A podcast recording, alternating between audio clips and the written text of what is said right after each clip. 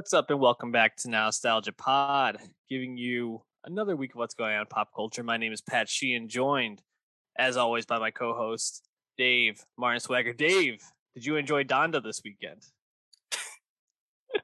so fire, bro. So fire. Uh, is that uh, coming? I, I don't know, man. Mike Dean doesn't seem to be having too much fun making the album now. Claims he's still working on it though, but uh seems to be lashing out. Um yeah. No. Uh, I'm once again living in his in his historical event, and I wish that event was uh, a Kanye album and not something else. But here we are. Yeah. Ugh, man, I just I just wanted to drop the album, but I, I assume we'll probably get it sometime in September on like a Wednesday at this point, like just whenever. I believe it's, the the new temporary date is Friday. This Friday, the twentieth or whatever that is, twenty first. Uh, sure, at that audio clip and just replay it every week until who knows when. But yeah, if you want to follow us, hit that subscribe on youtube.com slash nostalgia pod or visit soundcloud.com slash nostalgia pod to listen to the podcast any way you want. And Dave, you can also search our Nostalgia Best of 2021 on Spotify, where we keep all of our favorite songs from our favorite projects of the year.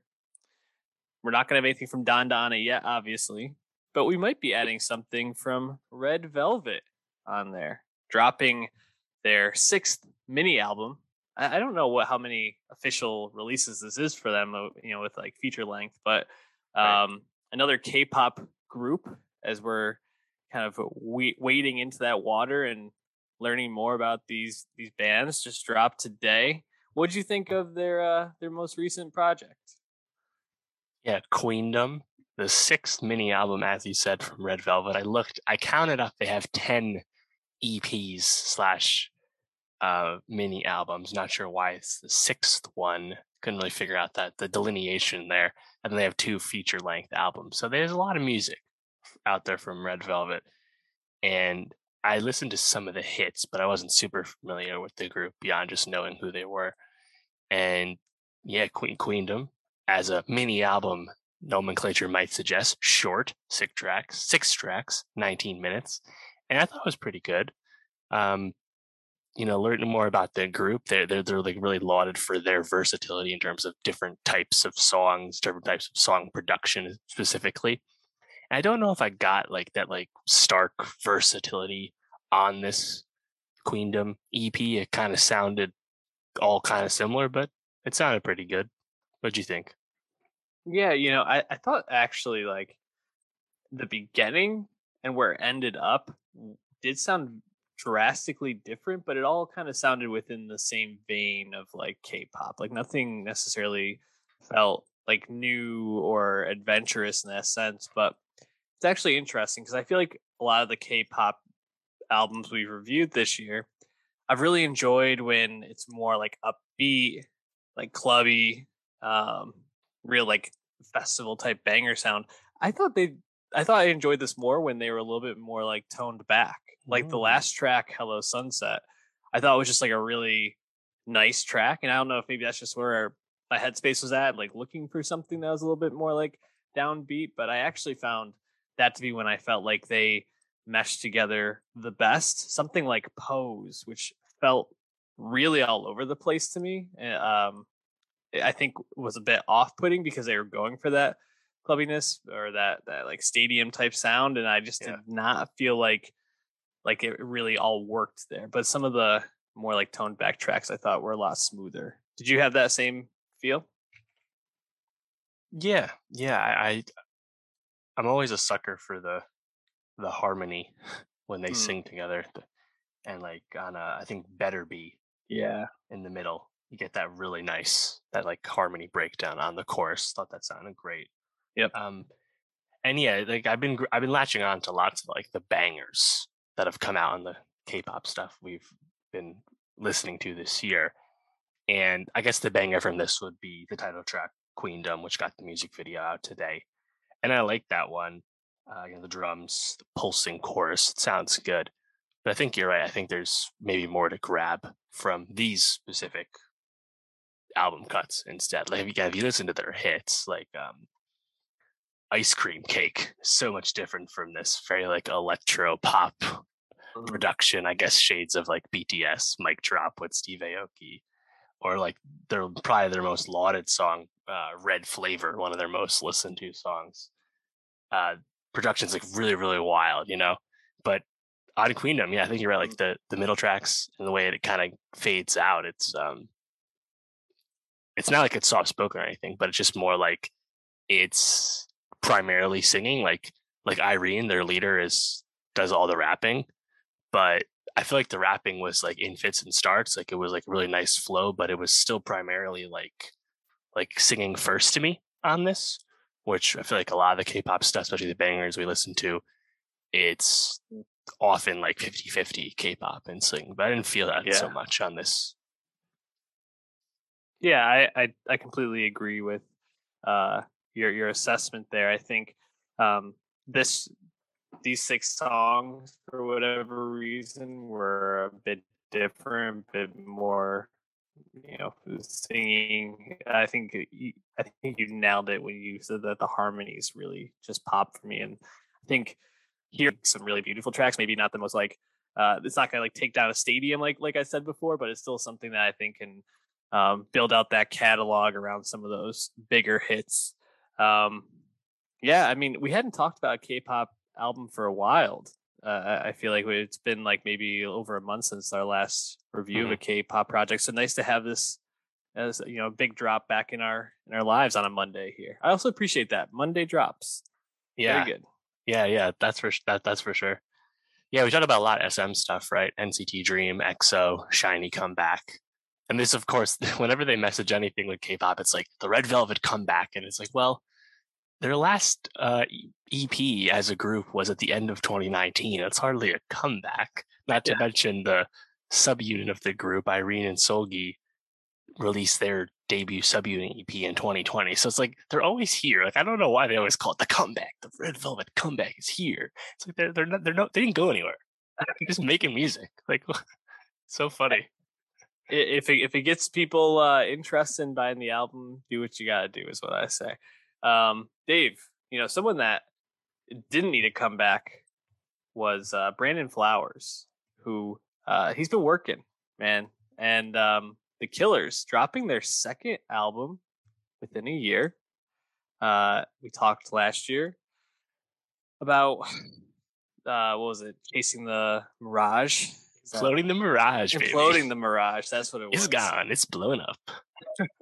yeah, imploding the Mirage. And Dave, it's actually interesting. I'm looking at the picture behind you if you're watching youtube.com slash nostalgia pod. Uh, Killer's looking old in that picture, man. And, mm. uh, you know, I, it's kind of weird because I think about them and obviously they're mid, you know, that mid aughts, you know, like 2005, 2006. I think actually Hot Fuss may have been 03. Now I'm thinking about it, but really like that middle of the zero zeros, they really yeah. started to pop. Hot Fuss, Sam's Town, mm-hmm. day, new, day and Age, those sorts of albums. But yeah, they're they're old now. They're aging with us, and uh, Imploding the Mirage, I think we were kind of like middling on, maybe a few interesting moments, but overall, the last couple have just been really disappointing albums. Did that trend continue for you on Pressure Machine? Yeah, so I didn't like Wonderful Wonderful. I didn't really like Imploding the Mirage, though I liked it more than Wonderful Wonderful. And I definitely like Pressure Machine more than those 2 mm-hmm. uh, I think quite clearly. Uh, it's just it's just a more interesting album this time around. You know, the concept album of the small town, Brandon Flowers going back to his roots in Utah. However superficially that might come across, it's still the the premise of the album and at least for me, it's like something to latch on to. Mm-hmm. And mm-hmm. I, I, actually thought the the songs were pretty solid. You know, most of them. I thought like like early on, uh, the first track, West Hills, that's a little long, little long winded, uh, indulgent song. But after that, like I actually think it's pretty good. Like it's getting a lot of comps to like, you know, Bruce Springsteen homage, which has been a killer's talking point for a while at this point. Mm-hmm. Um, and you also have the the constant voiceovers, usually at the beginning or ends of the tracks from people in this town, uh, recorded yeah. by an NPR audio engineer kind of mm-hmm. setting your stage, right? And like I think like almost half the songs have some kind of uh, narration piece to it. Mm-hmm. So I thought it was I thought it was pretty interesting, um, for especially for music that I'm not normally like super jazzed to get up in the morning for. But I, I actually uh, liked it, and it's um, also I think has a really interesting meta angle to it because this is a lot different than the more like anthemic arena rock that Imploding the Mirage was supposed to be, right? Mm-hmm. And the Killers notably recorded that album pre-pandemic and haven't yet toured that album, and now have made this new album that's starkly different. The comparison point is Taylor Swift here. Lover recorded pre-pandemic, much more poppy, not toured yet, and then followed up with folklore and evermore which is completely different you know? Yeah. kind of funny to see that parallel between the killers and taylor swift of all, of all groups. I mean it's definitely a, a interesting parallel i suppose. I think lover obviously a lot better than imploding the mirage and check out that our lover review and our imploding the mirage review. Um you know in reading about this album and the preparation for it I didn't I didn't know this beforehand, and maybe this is just an oversight on my part, but apparently before recording the last couple albums, Wonderful, Wonderful, playing the Mirage, I think even a couple of the others before that, like Battleborn, um, like Brandon Flowers would go in with a idea in mind of what he wanted to come out with, but didn't have anything pre-written. He would just go in there and write the songs as it's going. But this was the first album he's gone in with tracks written or songs already written out. And I think you really hear that in in this album because like you said, I think one, I think this is probably his best lyric lyrical album, probably since like Sam's Town, which is their second album. Um but uh, it just sounds like they had a concept that really worked. Whereas something like Wonderful, Wonderful, I think certainly has some tracks that probably stand out more than some of those like Sam's uh Sam's Town like deep cuts like the man you know especially after Vice and uh, it, was just played every single commercial for that every single premiere. It's played for a lot of like sports things too. That that song is probably going to be at the top of their catalog forever now. Unfortunately I don't think it's one of their better songs but it just kind of is what it is uh for late killers. But I think there's like five or six songs on here that are just way better and way more thought out.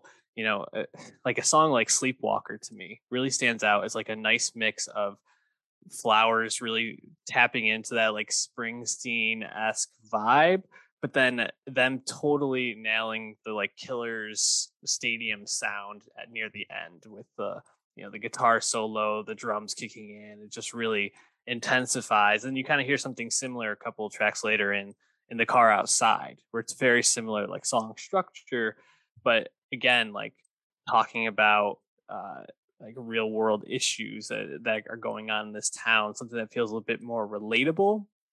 Um however i do think the writing was hit or miss for me right? So something I, a track i've seen getting a lot of praise is uh desperate things right? And it's this song about a cop who kills his girlfriend's uh, abusive boyfriend and runs off with her. Um, meanwhile, he has a wife and daughter of his own. It's like one of the few killer songs that goes on. It's like five or six minutes, and they have like yeah. five or six verses to it. I found it pretty cringy at points, but like it's kind of nice to see Brandon Flowers like breaking out of like the, the traditional like mold of his writing and like pushing himself a little bit. So even the things that didn't work, I think I, I give him some credit for it. Um, we only got one collaboration on this album with Phoebe Bridgers. How did you feel like that song worked? Runaway Horses. Uh, yeah, I liked it. It's, it's good. Another one with uh narration to it. Uh, Phoebe was a guest on something else we talked about recently. Uh, maybe it was uncredited. I don't remember. Um, she seems to play well with others. She's being tapped a lot as a guest for rock stuff. Yeah, she. Uh, I think um, she's definitely been anointed as that like uh, queen of indie, and I think people really recognize her songwriting ability is strong, and she harmonizes so well. You know, something like uh, I don't know. I'm trying to think of a track that stands out. My my brain's falling short at the moment, but she just really is. Uh, um, I think a, a good collaborator at this point. But what what track stood out for you? Uh, I think Quiet Town is pretty good. That one has the Bruce the Bruce vibes going on. I like that one. I liked uh, Cody, um, Runaway Horse, uh, uh, the on Pressure Machine, the trio track. I liked uh, the like scratching of the production on like that was it like on mm-hmm. the on the guitar, you know. Um, yep. I think maybe to to the purists that might sound like bad guitar work, but uh, I don't know. I thought it sounded cool. Um, yeah, I mean, I'm just I was just surprised to be pleasantly amused by a Killers record, you know, because normally I'm just like, ah, this is just droning on for me. And it's like, yes, yeah, like I'm not gonna like run this back anytime soon. But I actually think like the, the lyrics seem to be stepped up, even if as you said, they're not like as uh you know revelatory as some people are making them out to be. I think some sure. people have some rose colored glasses just because it's like, oh, the killers, they're being somewhat interesting again. This is awesome. And it's like, oh yeah, so that that's cool. But like, you know, let's, let's still keep it a buck. It's not like a, the most amazing thing I've ever heard, but it's pretty good. So, yeah, but then again, like if you're a Killers fan, like I'm sure you're just gonna go stick to Hot Fuss in Sam's Town in like two weeks. You know, you're not gonna go back to this. Yeah, I mean, it, I I think probably Sam's Town is the unequivocal like gem of their discography. Hot Fuss I'll ride for all day, but um, Sam's Town just more consistent. I think conceptually better, but the, I think if we're gonna be getting Killers albums that are this focused and uh, you know lyrically, Flowers pushing himself to step in the right direction uh, for a band that could have very easily just faded in faded into playing the hits and stadium tours the rest of their career. You know, just doing the festival yeah. circus. So I appreciate seeing that. But Dave, it's time to move on to some TV. And we each got to some shows that the other one didn't get to. I'm going to start because Dave on FX just wrapped up this past weekend. And I guess it was this past Thursday, not this past weekend. And Dave is a show I've caught up on very recently. You know, um, is a show that had always been kind of on my radar, but I had always, I'd kind of chalked it up to being a Hulu show, which is funny because FX and FX on Hulu, you know, obviously having that partnership. I kind of just am like, ah, it's a show on Hulu. Like if I ever put Hulu as a streaming service on my TV, maybe I'll get around to it. And I've made a point to catch up on some of the shows on there, uh, like Ramy, for example. Wait, are you saying you don't have Hulu like hooked up? No, I, I do, but like I just never open it as an app. Oh, like, oh yeah, I, am yeah. always on Netflix, HBO, Disney Plus, mm-hmm. but yeah, Hulu, Hulu I'm only on Hulu when FX is bringing me to Hulu. Yeah, exactly. Um, and so as I've been uh, trying to catch up on shows, Dave was one I finally got to, and I, I found this to be a really delightful show. Um, you know, the first season I think was a little more up and down for me and I think seeing Lil Dicky, and uh, I, am not sure if this would be like an autobiographical uh, telling of his come up, but there's definitely obviously a lot of true stories or things that are close to true that are told in this. Um, I, I think it's just like fascinating to see his perspective on like where he's at as a rapper. It, uh, we haven't gotten a record from him in what like three going on three years now, maybe four. So it's you know it's been a while. Maybe maybe it's only two. Maybe he was 2019, but no, no, it, it, has been a while. Um, the debut album is 2015. Yeah, and then he had one off wow, stuff like years. Yeah, then he had one-off stuff like Freaky Friday and Earth, and I did right. technically Earth. was like the Earth EP, which was like the alter ego thing, but he hasn't released something under Little Dicky since 2015, uh, full length right. anyway. And in season two, I think really grapples with I th- I think where he's at uh, in terms of making an album, which is he's fighting, he's dealing with writer's block the whole time. Really, uh, an introspective season where he's grappling with his own insecurities, his own relationship issues, his own uh, personality traits of using other people or taking and not giving back. And it's, you know, and obviously it's couched with some really funny episodes and some really outlandish uh, themes. I mean, there's an episode uh, here where he uh, he does an interview with Kareem Abdul-Jabbar, and just like all the things that happen around that interview are just really, really hilarious and strange. Um, but what really impressed me about Dave, because you obviously, you know, you get the dick jokes. If you know anything about Little Dicky and has come up, you're you kind of have to go in expecting to be getting that. But season two really, I felt like leveled up in terms of like a, a building out the side the characters around Dave really well, while also not losing the plot of Dave trying to make this record, trying to get over this writer's block, trying to find inspiration and what what he wants to be as an artist. And uh, you know, like a character like GaTa, who you get in the first season that he's dealing with bipolar, and I actually think that's handled fairly well on the show um, and explained pretty clearly and, and accurately. Um, you really see like the pressures around him that contribute to like his manic episodes. You see how this like he's basically Dave's hype man on this show and always kind of like trying to keep him positive, keep him moving forward, keep his ego up. And it wears on him because he he feels like he's not getting anything from Dave as a friend and Dave's whole management team in this season are and in the show are his friends are you know his producer is a, a friend from uh childhood his manager is a friend from his first like adult job. GaTa is a person that he befriends before he ever like releases anything big.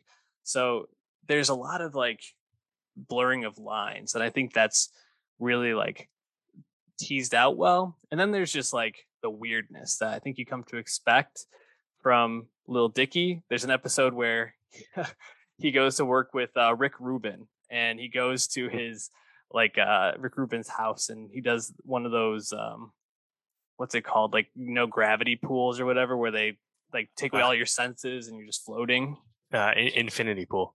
Yeah, infinity pool, and he's uh he's just floating in there, and you know like all these like visuals come and he like faces himself, but himself in the future, and there's an aardvark or uh, an anteater involved. It's uh, it's really really strange, but I think um, I think the payoff uh, of the show and seeing like the the way Dave evolves as a character is just really not what I expected from a show like this. I kind of thought it was just gonna be dick jokes, and it totally surpassed my it surpassed my expectations with that. Also, Dave and Allie, who's like the love interest in the first season and like his girlfriend, I think the fact that they could actually get me to buy into a relationship with Little Dicky is pretty impressive because I would never like he's so self-centered in the show that to like want them to be together to want to root for this couple is just really uh I think like an accomplishment of the show because Dave is just kind of an asshole, like a self-centered piece of shit in this. So um, I yeah. appreciate the look. I appreciate that uh Taco from Odd Future is a part of the cast on this show. Mm-hmm. Uh, was it Taylor Bennett? Tyler Bennett? Whatever his first name is. Taco. Yeah, that's cool. I think it's happy about uh, that. Of course, Syd's uh, Syd's brother. Mm-hmm. But uh, yeah, you know, I've yeah, I've wanted elves. to give it a oh, okay. I've wanted to give it a chance, but I'm having a hard time getting over Little Dicky of it all because I've just really fallen off Little Dicky because it's kind of clear that he just kind of like you like like like often seems to happen with white rappers they use hip hop to further their overall career and then leave hip hop behind. Notice how he's not even going by little dicky anymore like the, the press for this show he goes by his real name dave Burd. It's like i don't know like I, have also just found like the the music has gotten less interesting to me. Like I used to think he was really witty at times, like uh, like an album cut like personality. So it's really funny quotables. But then like Freaky Friday, he seemed to, you know, the dick jokes, as you said, it seems to have come come into the show as well. He's just not not that intelligent anymore, at least on that level. And of course, I, I think the Earth song is dog shit. So it's like musically, I've just been so out on him because he's barely in on his own music career too. Mm-hmm. And then everything's just like a big joke, and it's like I don't know. Like, I, I just wish he took his own his own stuff more seriously. Clearly, he's taking the show very seriously, but the fact that mm-hmm. his character is like you know the buffoon stuff like it was in real life. I don't know. It's a hard, it's it's a bit of a walk for me. Um, yeah.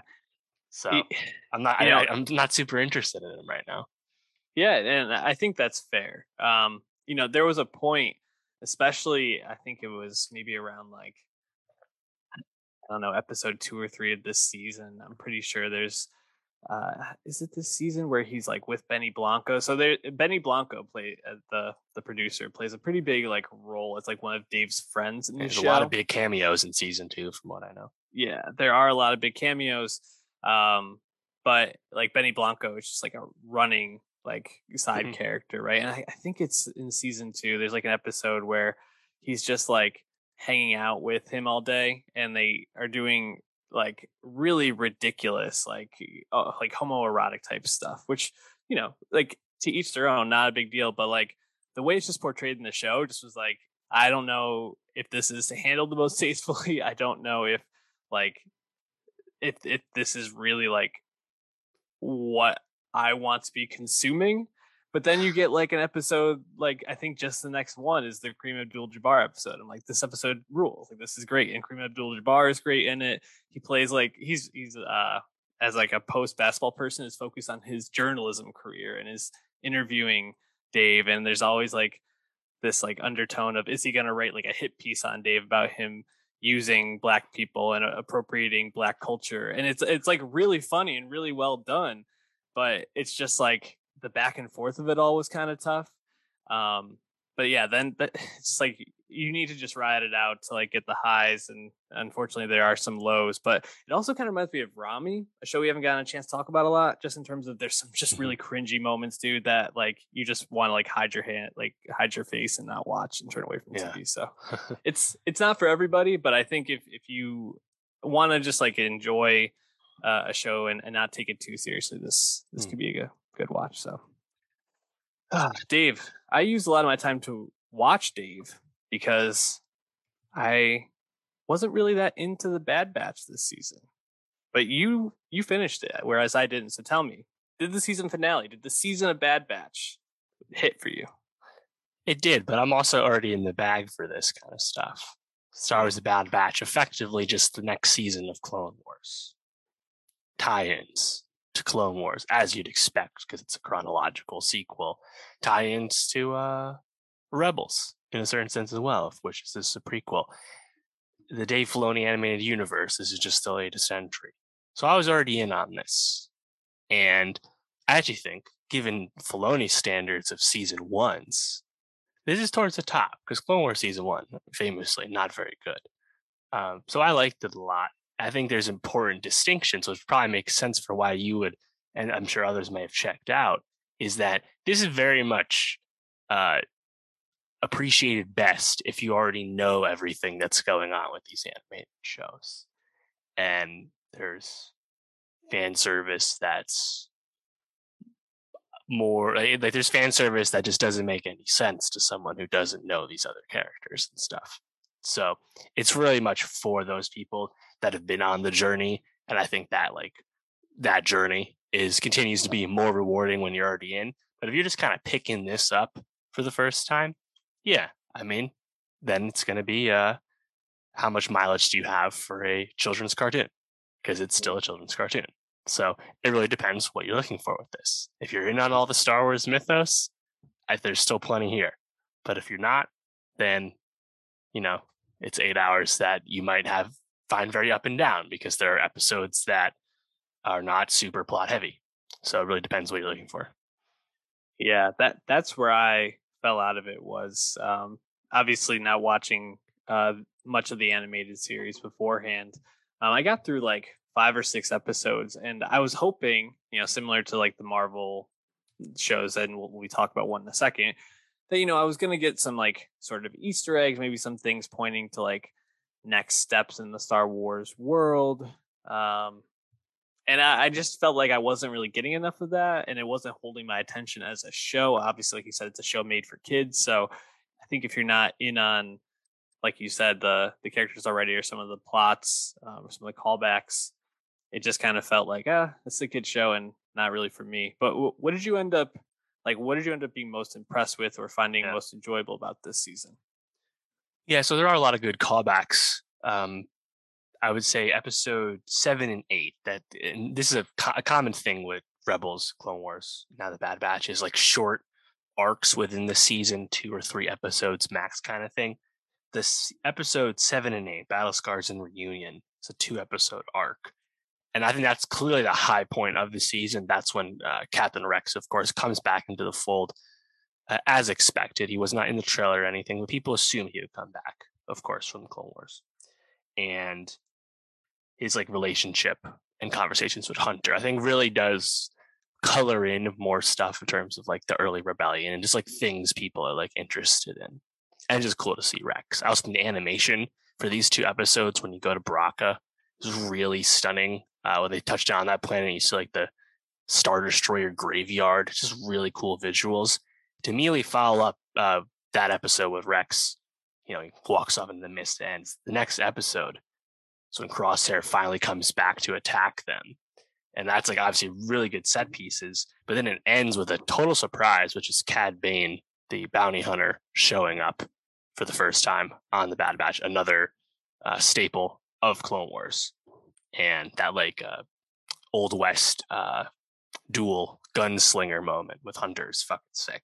So uh, I love seeing Cad Bane come. I love seeing Rex. So the, the the Bracca stuff was really cool to me. And of course, that's another um, light cameo too, because uh, Bracca was the subject of the Jedi Fallen Order video game, uh, the first planet you go to there. So yeah, there's Hmm. lots of cool stuff. You see um, Saw in the first episode, as you said, Saw Gerrera, of course. Uh, Cham Syndulla shows up, and that's where you get uh, young Hera from Rebels. That's probably the most like overt fan service because it's sidelining the Bad Batch while you have this episode about young Hera and and her dad Cham and like how that's gonna go. And so if you don't if you hadn't watched Rebels, of which Hera is a central character, then you just have no idea what the fuck that is. You're like, oh, okay, these are other people the Bad Batch are meeting, you know. So Mhm. it's like stuff like that sometimes where it's like like overt, but other times where it's like, oh, Fennec shows up. Well, if you didn't watch The Mandalorian, that's just another bounty hunter to you. Or the Martez sisters show up from Clone Wars season seven. Like some of the stuff is totally inoffensive. I thought the Hera stuff was like that's awesome for Rebels fans, but probably doesn't make any fucking sense to other people. yeah, doesn't land for anyone else, obviously. Yeah, I mean, so where does it leave off? Does it leave off like uh season two is definitely coming, or Yeah, so they confirmed a season two right before the finale. And in terms of like plot and like Easter eggs and stuff, like there is, I think, key stuff at the end. Obviously, Camino gets fucking nuked basically by this by the Empire. Not a question people, as I said in the premiere, not a question people were overtly pondering. What happens to the cloners when the Empire decides we don't want any clones anymore? Turns out they fucking bombed the place, and you see that happen. And honestly, it's really devastating. Like when they go back and you see the halls and stuff. It's like these silent scenes right before just this orbital bombardment. Really effective, honestly, especially if you had been with the clones throughout Clone Wars too. I thought that was a really good stuff and also a Mm. fitting way to like put a nice stamp on season one as like a like a, a end note to then really have a branch off in new directions for season two. So I thought that was really effective. Um, also, one of the cloners is basically kidnapped by the Empire and like the post credits scene or pre credits end scene, um, she's like basically now at this Imperial cloning facility, and she gets uh, you know intro- introduced to this uh, unnamed like Imperial scientist figure, who of course has the same symbol on her tunic as Dr. Pershing did in The Mandalorian when they were, you know, Hmm. trying to extract who knows what from uh, Grogu's uh, blood, as we know. So maybe some early early uh, Imperial cloning stuff to come. Snoke stuff, who the fuck knows, right? So I think that that's like a, like a, a cool Easter egg to, to ponder, and I'm sure it'll come up over time in season two. But 2022 is actually going to be loaded for Star Wars stuff. You have Bad Batch season two, The Mandalorian season three, the Cassian Andor Rogue One spinoff Andor, as well as the Obi Wan Kenobi show. For all four shows coming in 2022. which one are you most excited for? Oh, that's tough. Obi Wan, come on, you and It's gotta be McGregor. Obi- It's got to Yeah. be Obi Wan, but I'm actually quite excited for Andor. The more I learn about it, apparently Forest Whitaker is returning as Saw, which is cool. Hmm. Yeah, Wow, we're we're gonna be talking about him in just a little bit in respect, but uh, And- I've liked most of what I've seen from him recently. So and honestly, I wouldn't be surprised if we eventually encounter Cassian Andor in animated form on the Bad Batch. Plenty of room for more synergy. Luke, Hmm. For Lucasfilm, they know what they're doing on TV. Definitely exciting stuff. Uh, if you enjoy Star Wars, watch The Bad Batch, and if you enjoy Marvel, I think you're probably watching What If. What if you aren't? I don't know. Uh, probably don't don't listen to this review, but uh, yeah, Marvel's What If premiered this past Wednesday. I enjoy I enjoy when we when we're getting these Marvel shows on Wednesdays now. It feels like a good day to drop. But regardless, what if is exploring the multiverse, exploring the you know these heroes, but if situations had gone differently, if they were perhaps switching roles or taking on other superhero powers. Um, and in this first episode, we get the uh, Captain Britain, right? That's what it's Captain Britain. Uh, no, this would be Captain Carter. Captain Britain is a different Carter. character. right, you're right. Sorry, Captain Carter. Uh, and if, if she was Agent Carter, Avenger- you know, if, if she became the first Avenger, what if? yes, and um, you know Peggy Carter, obviously Steve Rogers, love interest and friend, and uh, Agents of Shield kind of comes from her, but not directly because it's more in the future. But you know, we, she, she's in the Marvel universe basically, and in, in this scenario, in this what if she becomes Captain America basically, and Steve Rogers becomes Iron Man, um, which sure okay, but um, you know, what if is it is it probably less interesting for the things that actually happen. I Mhm. think more interesting for this felt like a low stakes show, some like a bit of filler for Marvel going in as just something to kind of bridge a, a gap in programming in a sense, just kind of have something to build out the catalog. And then we get news before that there will be consequential things to the overall arc of phase was it phase four um Yeah. as we you know as m- these episodes play out um and i think you kind of see at the end of this first episode that nick fury in one of the mul- these multiverse timelines is seems to be getting people together uh, in some way so there's there's something going on there but eh, i know that you weren't super pumped for this right Uh, yeah, I wasn't. I wasn't. I think part of it's because it's animated, but that's not a barrier for me. Again, I love the Star Wars animated Batch. shows. Yeah. Yeah. It. I think it's just because like I am very skeptical of the consequential nature of Marvel's What If. We just went through this with Falcon and the Winter Soldier, which is like barely consequential, and that's live action featuring actors in the actual movies. You know, Mhm. um, they got a lot of talent returning for what if to vo- do voiceover. Not everyone. Chris Evans, a big exception. Downey as well. So I just want to see it first. Like, I want to see what this consequence is because the the na- the nature of the multiverse is that you can do anything, but also that nothing actually needs to matter because you can just do anything and you can do whatever you want. In this case, Captain Carter, right? This was just a redux of Captain America 1, the film. And it was cool. I think the animation's beautiful, you know, I- I- it's perfectly fun. But I think that I think it, I don't think it's done anything to differentiate from other Marvel television animated series. Of course, this is a Marvel Studios television show. What if? But the Marvel television stuff is still existing in some form, right? We had a M.O.D.O.K. came out recently, starring Patton Oswalt. How is What If actually that different from M.O.D.O.K., which I know people like, but it's like I feel like this is for Marvel super fans, you know, yeah and like you got to really want to watch a Marvel cartoon, at least until I see something different. Yeah, you know, I, I think I'm I'm bought into the Marvel shows at this point, and I, I like when they get weird. I do agree. I'm a little less captivated because it is animation, um, and obviously, you know, like they had a lot of people coming back to reprise their roles doing voice work. Um, but there are some notable people missing. Uh, first episode, Chris Evans is not voicing uh, Steve Rogers. I believe Scarlett Johansson doesn't come back. I don't think Robert Downey Jr. comes back. Mm-hmm. So you know, a few the, the biggest people are like out on doing the voice work for this. But um, the fact that they got so many people back is interesting, and I'm, you know, I, I think it's just fun to like be with these characters in in a different way. You know, I think one of the knocks on Steve Rogers is, you know, he's kind of a boring character because he's just always making the right choices, and I think they obviously uh, play that up in you know Endgame and things like that. But uh, it was interesting to see him as Iron Man. I think just because it's like hmm. obviously such a play on the the you know rivalry he had with Iron Man with Tony Stark as they were you know rivals or uh, what was his name in this Hydra Buster or something like that? Yeah, Hydra Buster, which uh, we'll, we'll work on the name, I'd say, but powered um, by Howard Stark, of course.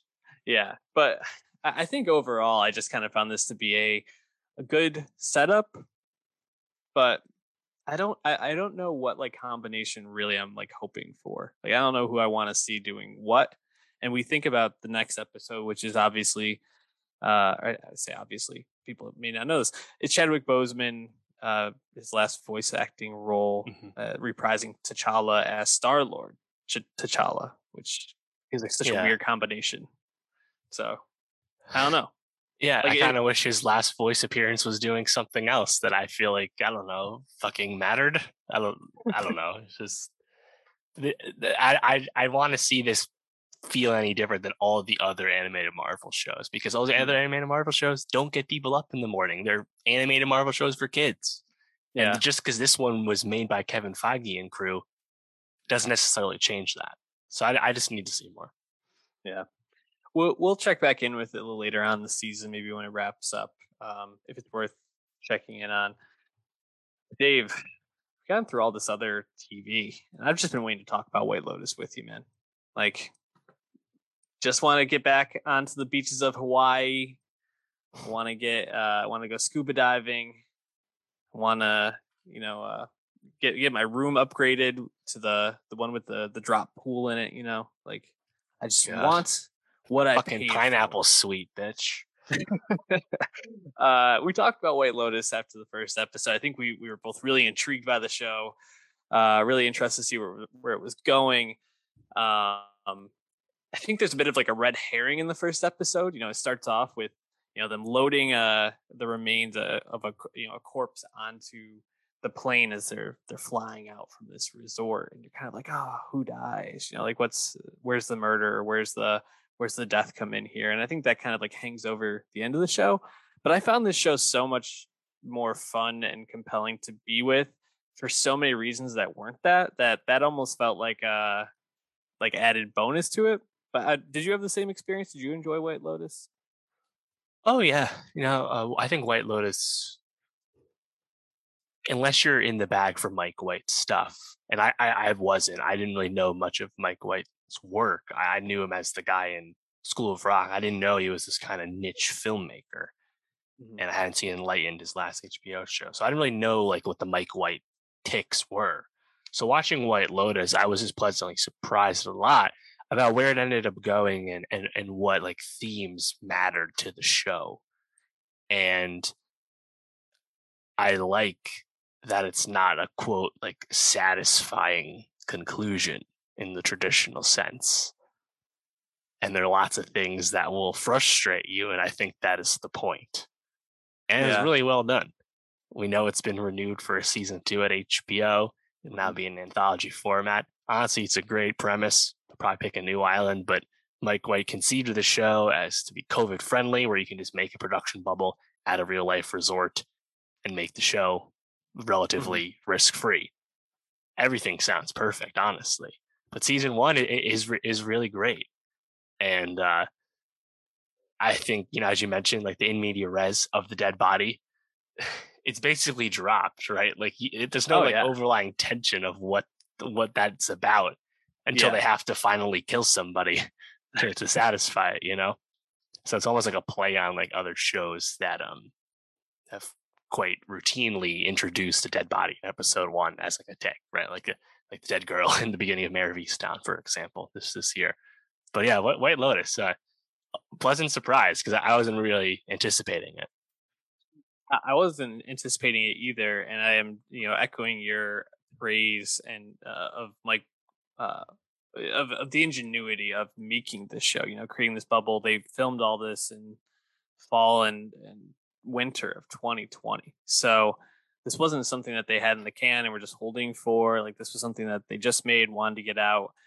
And also, you know, the commentary, I think some subtle and some not so subtle on socio-political issues. Um, you know, and just in term, but to do it in the way that they did in terms of like relationship dynamics and in, in, in terms of uh you know characters making choices that you just would never expect when you first meet them it it really uh just really impressive and you know it's i think there's a lot of different relationships on the show that i just found myself like feeling so much tension in my stomach watching i but i, I think the place i want to start with that is the relationship between um, Sydney Sweeney and uh, who uh, Brittany O'Grady, who plays Paula, and right. man, they their dynamic. I felt like where it started, you know, and they they kind of in that first episode are like, oh, the bitchy teenagers who are just like judging everybody and fucking with like the older people, mm-hmm. to them being like this like epitome of like this like really toxic relationship that's built on like white privilege and mm-hmm. using um, you know a person of color as like a almost an accessory to the to the life that that person has just was like really really like struck me and i was really impressed with their their acting in this. Did you feel the same way? Yeah yeah well i think everything with uh what's their name? The the Mossbach, Mossbacher family is mm-hmm. just really impressive because that's where like the, the the most overt like conversations about like class mm-hmm. come up. This wealthy white family with a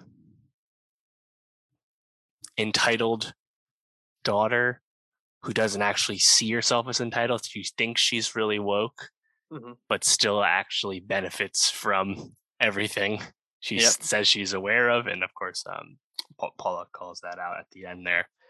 Uh, really well done. Uh, I would say it was notable to me that Paula at no point's like, you know, let me try and help out Kai. This guy totally fucked over mm-hmm. this ill-begotten scheme. Yep. Nope. Nope. She she she had a little selfishness too. And I think that's that's kind of the thing with this show is almost every character has some kind of flaw or some kind of tick, right? Like mm-hmm. in the case of uh Jake Lacy's Shane. And Jake Lacy, great performance just because he's yeah. off type being a dick. He's usually not playing that kind of character. Mm-hmm. But Shane is kind of right most of the time in terms of his complaints. Just the way he's going about it is is is terrible, obviously. Yep. And Murray Bartlett's Armand is is barely competent as the hotel manager, but you still really sympathize with him because yep. of the, the the again the stuff about class coming in these people in the service industry that are just subjected to making other people feel happy at uh, when all else fails that is their job and they have a resentment towards that. And it doesn't make you feel good you know oh no. you see we see see anything that happens really like rachel right like Alexandra Daddario's character she does not feel fulfilled in her relationship she clearly is married, newly married to an entitled rich prick, and now a murderer. Yet, right, and yet, uh, like her her like work play is like, oh well, you fucking write like listicles. Like it's not like there's just some mm-hmm. wrong that needs to be righted here, you know? Yep. Like there's all there's something wrong with everyone, one way or the other. And right. I, I like how hard the show is on all of its characters. You know, mm-hmm. if anyone is like a shining light, it's probably uh, Belinda, Natasha Rothwell's oh, character. Like she's the one yeah. that doesn't have any flaws, and yet the show doesn't give her like some big speech. But Rothwell still sells it at the end when she's like, uh, "What she's you want my all- advice?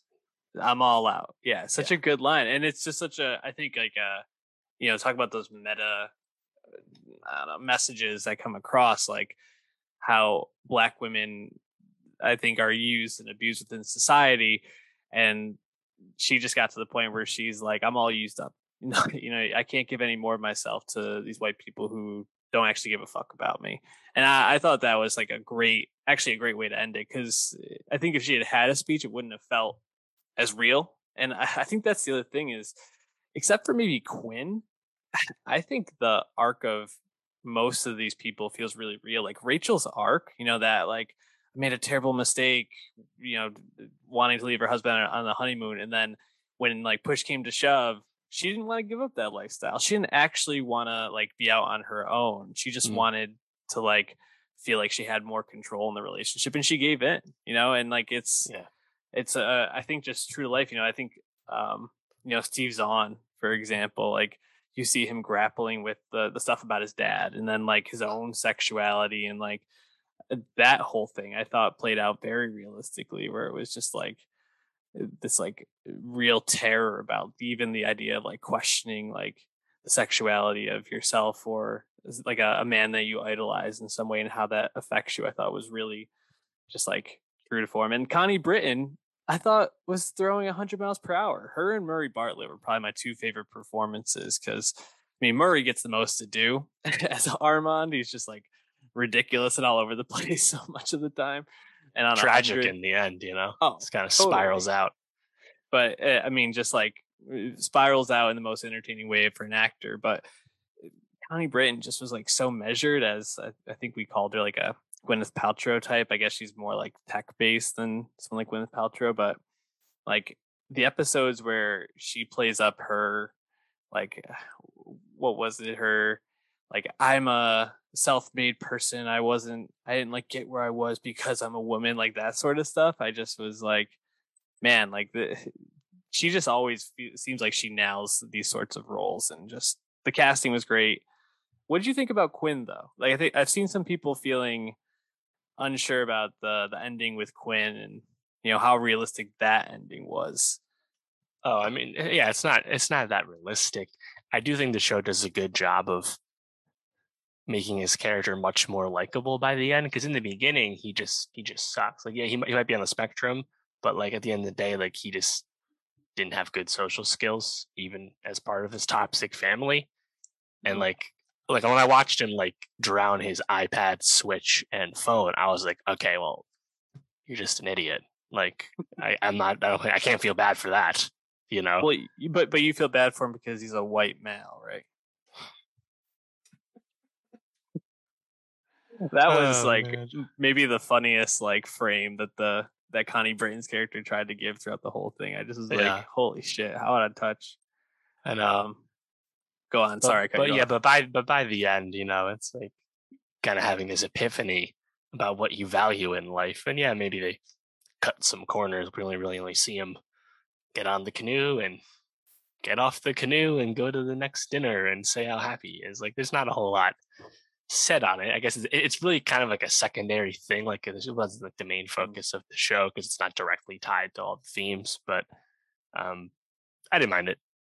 Yeah, but I thought like you know a character finding like true happiness and disconnecting and you know learning the culture being one with the culture letting themselves be immersed in something was like a nice message and i think people can have that experience when they go on a resort trip like this. I don't know i feel like this is a show we could do like a very long review on because there's just so many themes that came out but um I, I guess maybe a good place to wrap this up i, I think we both agree season two is going to be probably a different resort, almost certainly a different cast, you know, but I, I think the premise is good. Um, when you think about the show and you look back, what do you feel like is going to be like the scene, the moment, the thing you're going to remember most? Uh, that's a that's a great question. I'm not sure. I'm really not sure. Um, yeah, I, I don't know if there's like a standout like rewatchable scene like that, honestly, because it's hmm, it's a good question. I know I it, it won't. Go ahead. Go ahead.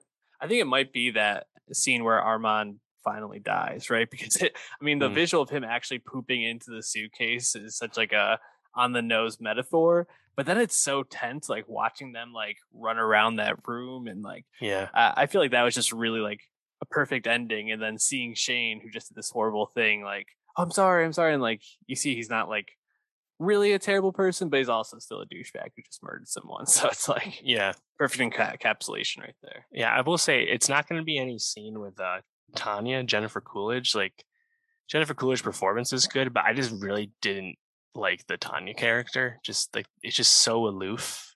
Mhm. And like, I don't know. The energy was just weird for me. Didn't really like that one. Well, what did you think of Greg, her love interest? Yeah, he he was kind of cool just because he's like added halfway through this the, the show. It's like a different energy. Also, like when Molly Shannon shows up as Jake Yeah. Lacy's mom for a bit. And I like that. That was that was nice.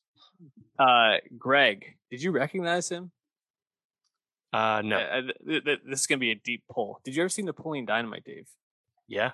Greg is Uncle Rico from Napoleon Wow. Dynamite. He threw football over that the, them there mountains back in the Damn. day. So Did yeah, you, did you recognize Quinn? He was in uh, Underground Railroad, man. That's right. Fred uh, Hechinger was uh, young Joel Edgerton in the flashback episode.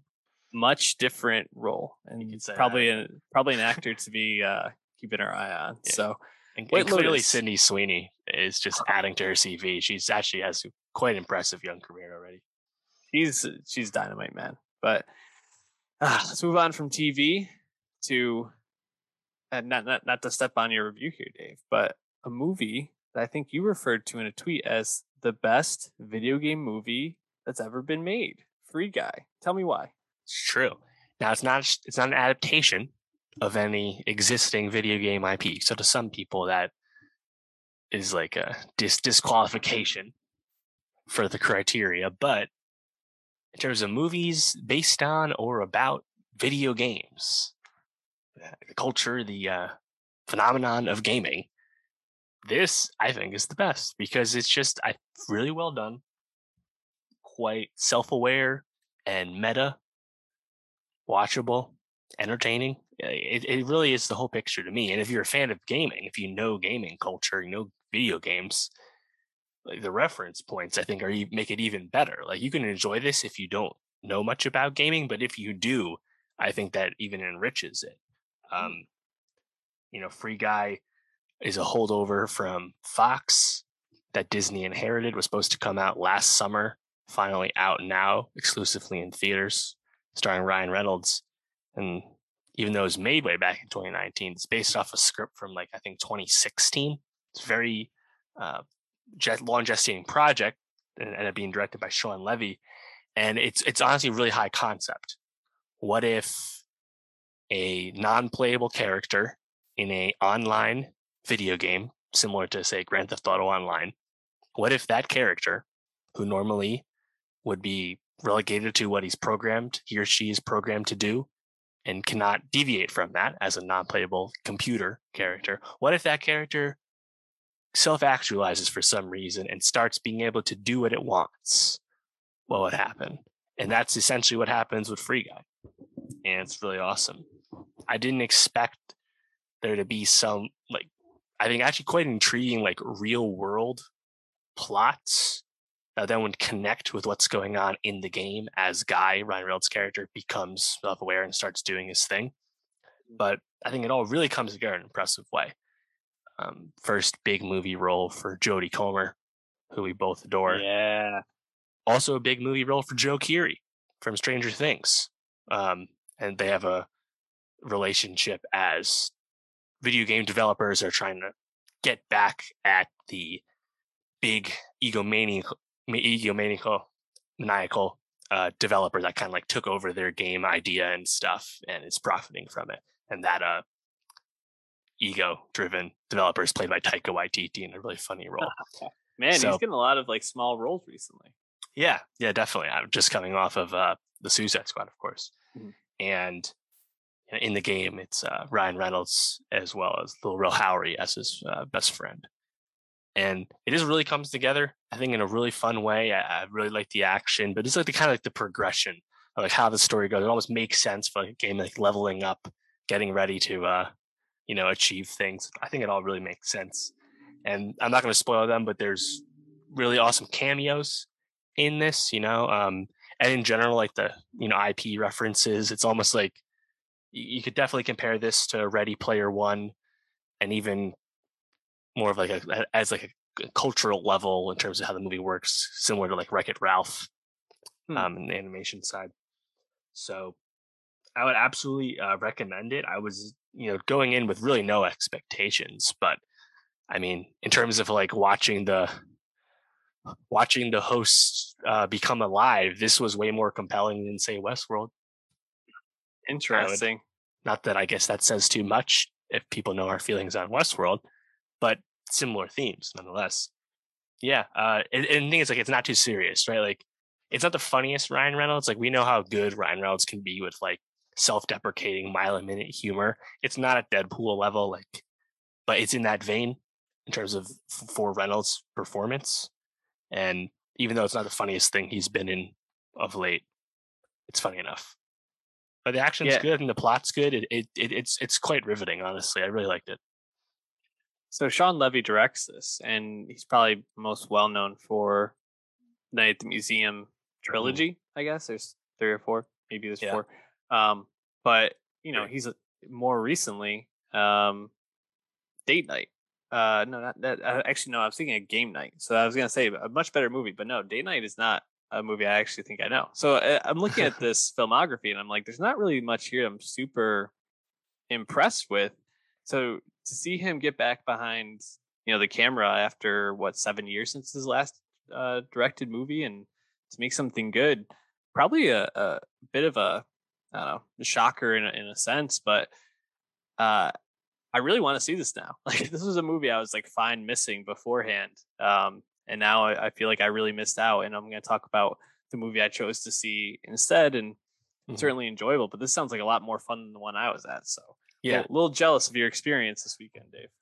And it, and thankfully, it um actually kind of overperformed expectations at the box office, making about 28 million, which is obviously a great sign given that Free Guy is a original non-franchise IP. Reynolds has since tweeted, and levy has confirmed that Disney now wants a sequel to this movie. So that's cool that they're doubling down again on an inherited film. But I mean, it's nice to see the success, you know, just coming off the Suicide Squad not being that successful. You know, so sure. if people, there's good, there's good word of mouth. Uh, if you want to go, people are going to the movies when they're young. You know, people didn't go to respect too much because that's a movie intended for older people that's to be expected, I guess. Yeah, and let's talk about respect. I, I don't know if this needs to be a super long review, but I went to go see Respect, uh, directed by Liesl Tommy, a uh, South African director with uh, not not a lot of credits to his name at this point, but I think I think after seeing this movie, there's definitely a lot of potential. There's some really interesting choices and shots this is the Aretha Franklin biopic. You know, Jennifer Hudson uh, plays Aretha Franklin, and Aretha Franklin herself, prior to her passing, said that if biopic was ever made of her, she would want Jennifer Hudson to play her. So um, definitely very cool to see her in this role.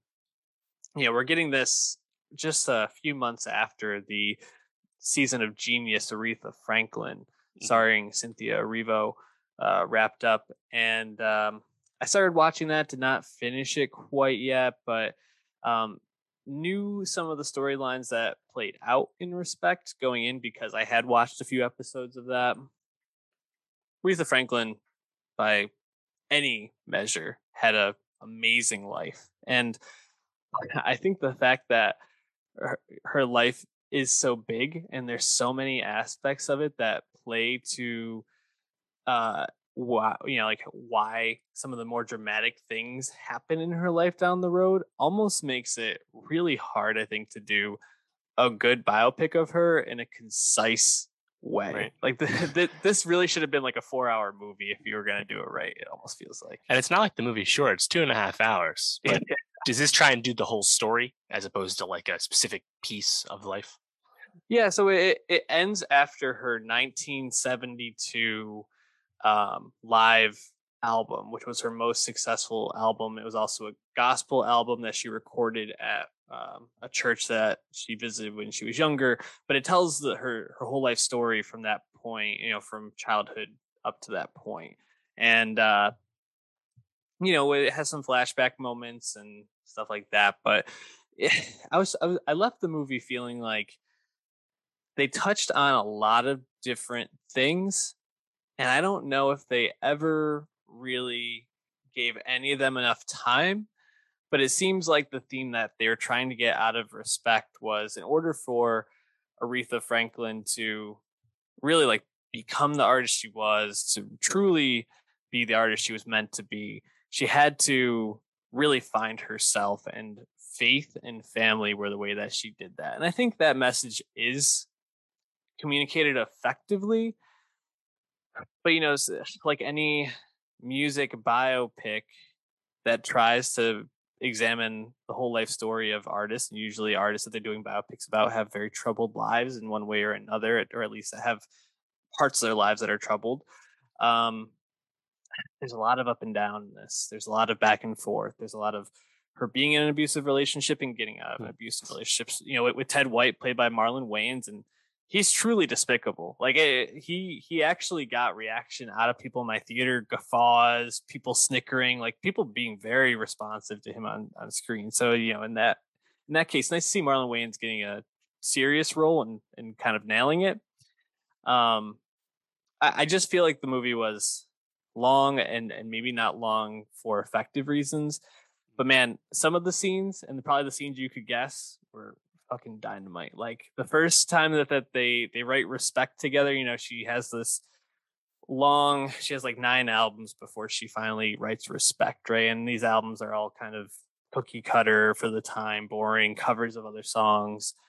And when she finally like goes to the south is playing with these white guys who are like this funk uh you know recording band and they start making music and she's finally taking the lead. It's like everything comes together and the scene is just really really great and uh, I, I wish that for a person who seems to have been really just a, a leader a, game changer in so many aspects outside music that the music scenes weren't the only part i was leaving being like that was really awesome and that's i think hmm. where maybe it, it falls short for me but it, it honestly sounds a lot like the United States versus Billie Holiday from earlier this year, hmm. where like the the talking points are almost the same. It's like it's kind of a long-winded biopic that tries to achieve too much, but a lot of the set piece scenes are really effective due to the strength of our central performer. Billie Holiday's case, that's Andra Day. In respect, of course, is uh, Jennifer Hudson, who I would say is like just kind of like the default choice for something like this. Right. Obviously, she she won she the Oscar way back for Dreamgirls, but like she's the best of the best for something like this, so it mm-hmm. makes perfect sense. And she is pegged right now as a Best Actress uh, nominee. Of course, mm-hmm. we're pre-award season, but that's you know the early expectation. So, do you think uh, this is a performance that is in the running? Yeah, you know, it's. I was thinking about this when I left. Yes, when I left the theater yesterday. I think it's certainly good enough to be nominated.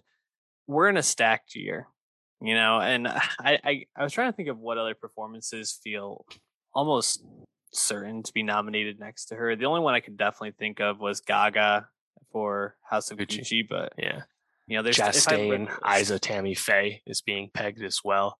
That was um, another one that came to mind. Yeah. Was, you know, but it's it's just the sort of thing where I think it just depends on how strong the year is because I, I don't think I don't think this will end up being the best of the year, but I think I I think it's certainly nomination worthy. So I mean, she'll definitely get a Golden Globes nomination for whatever that's worth. So yeah, best music, musical or comedy, probably. You know, I, I'm I'm sure this is gonna uh, come out soon, but people that have seen both and people that really know Aretha Franklin's story which performance and which per, yeah, product do people like more? Cynthia mm-hmm. Erivo and Genius Aretha, Aretha, or Jennifer Hudson in respect? I'm, I'm, yeah. I'm, I wouldn't be surprised if it's more down the middle than people say because like the Genius shows are not like the most widely celebrated uh, shows, but they're they're still vehicles for a central performance, just like uh, most biopics are. So yeah, be interesting to see how that goes. I think like my my just my final word on it is I think this was a good enough biopic where I wouldn't say it was like an injustice to Aretha Franklin anyway, but I think it's just the sort of thing where she was so much so much larger than life that like it's it was hard. This is like almost an impossible task to make yeah. a perfect biopic around it. So, it, it, admirable job done by all. But Dave, that wasn't the only movie that centered around music that we that at least I saw this weekend. And uh, that other movie is Coda, which dropped on Apple Plus. Um, were you looking forward to Coda?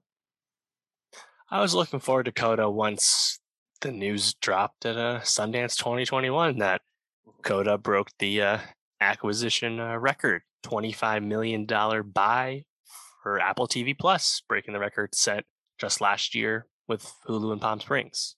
So when you see something like that, and it was like a $7 million difference, It was quite the margin of record breaking. You know, it's like, oh, wow, people really like Coda. And it did win the uh, uh, dramatic jury and audience uh, awards at Sundance 2021. So there was a a really warm reception to it earlier this year. So uh, yeah, with that, I, I, was looking forward to it. And uh, you know, coming out in August, a little bit before award season, perhaps a little curious on Apple's part because they clearly dropped the bag on this with awards play in mind. But either way, was looking forward to it, and I uh, I did enjoy it. What did you think?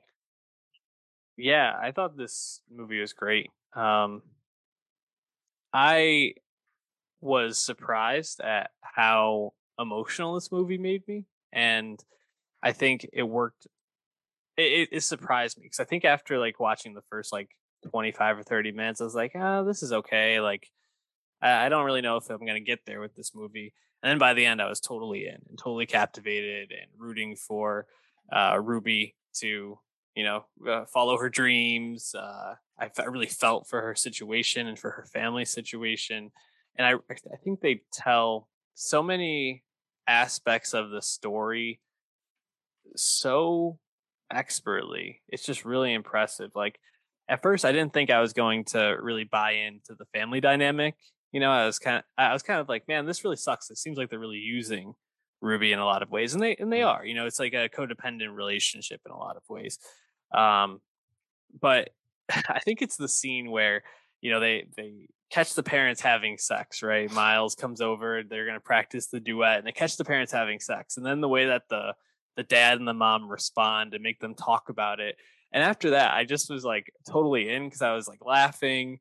I love the dynamic of the family. It felt like such a real like awkward family moment and i was like okay mm. now i'm now i'm getting more and more of it and as the stakes raise as ruby's put into this impossible situation of chasing her own dreams or fulfilling her family's expectations of her. It just really, really all worked for me. And the music choices were just fantastic. So I was just really, really blown away. Well, what aspects of the movie did you like? You said you enjoyed it. Uh, yeah. So kind of, it's kind of similarly like Coda. Almost the whole time, it, it it's a little hokey. It's a little cheesy, right? And it, it has like f- familiar aspects, right? It's like the coming of age story, really central on the family. But of course, the key thing here is the specifics, right? What does CODA mean? Child of deaf adults. And, you know, we just talked about uh, deaf representation, deaf stories uh, in media just last year with Sound of Metal, which Great got movie. many plaudits, including Best Picture, Best Actor nominations. And you know, Sound of Metal, the lead performance, the main focus of the movie, is still Riz Ahmed's character, a hearing person and the character that's becoming deaf. But Paul Raci, no, notably, you know, got that supporting actor nomination and a lot of love. And he, of course, was a coda, is a coda himself. But all the other deaf actors were largely in the periphery because it was a Riz, a Riz story. But in this, 75% of the lead actors are deaf performers. Yeah. And I mean, no- notably, you have uh, Marlee Martin Matlin, who plays Jackie, the oh, mom. Maitland, you're right. The uh, only deaf winner of a acting Oscar in 1986, Best Actress.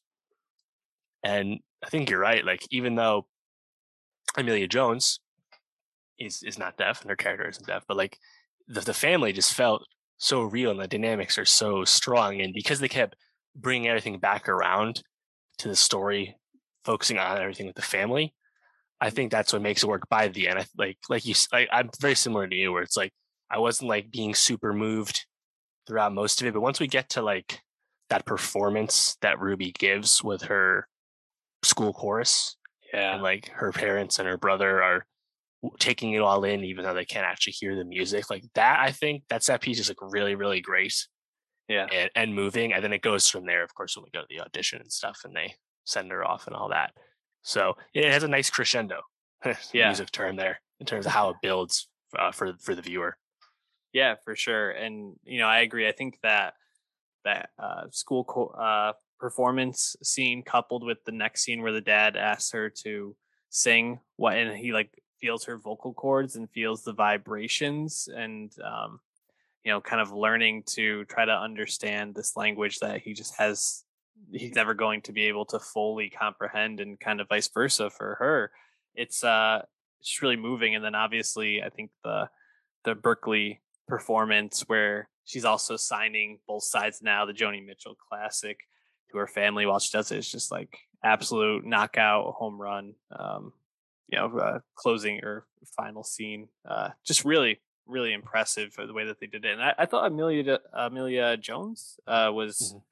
really, really uh, great in this. I, I didn't really love um, Ferdia Walsh Peelo as Miles. Uh, something about him just didn't his or his performance didn't totally hit for me, but I thought Amelia was great. Yeah, yeah, I wasn't too familiar with her. She's uh in the ensemble of the Netflix show Locke and Key, which is like a comic adaptation, but she was just cast in a New Yorker story adaptation to star alongside Nicholas Braun. So Hmm. perhaps Amelia Jones will quickly become in hot demand. She is only 19. Uh, but yeah, she's really good. I mean, she has to carry the whole film, you know? Yeah. Especially because the other, her, her main co stars uh, don't don't speak. So really, she carries most of the lines. Yeah, just uh, if you have Apple Plus and you know you, I think you want to take in a movie that I think pays a lot of respect to a community that seems to be getting more becoming more visible, especially in media. Definitely uh, worth your time, and it, it hits emotionally by the end, so you'll you'll get your money's worth Mhm. for it. Yeah, and just looking into it, this is actually a remake of a 2014 French film, La Famille Bélier, but notably, the parents in that were not uh, deaf. So Coda seems to be the uh, positive redux in that regard. So curious to see how this movie is received moving forward and whether it becomes an awards uh, thing when Apple does a campaign in the fall, because they obviously would like it too, and I think I think it would be just, no question. It's a heartwarming movie. I feel like more people see it, the more people will talk about it because it's like one of those uplifting movies. Yeah, I agree. I've been telling a lot of people to watch if they have Apple Plus. So uh, definitely, definitely uh, worth the time. Dave, we're gonna wrap up there. We got through it all. What do we got next week? Donda. Donda, unlikely. Uh, we do have Lorde's highly anticipated third album, Solar Power, coming out, as well as Nicole Kidman's next show on Hulu, Nine Perfect Strangers, and also a highly anticipated film starring Adam Driver called Annette, which will be coming to Amazon Prime this end of this week after having a brief theater run. So we'll be talking about those soon, and of course we'll be uh, posting our Anderson Paak album rankings next week in anticipation of Silk Sonic, his collaboration with Bruno Mars. So lots of stuff coming up. Yeah. And we're gonna have some nostalgia, nostalgia rankings. So hit that subscribe on youtube.com slash nostalgia pod and uh, follow us on Twitter at nostalgia pod. We had a member of Abstract Mind State checking out our review. So if it's good enough for him, you should be checking it out too. Uh, we'll catch you all on the flip side.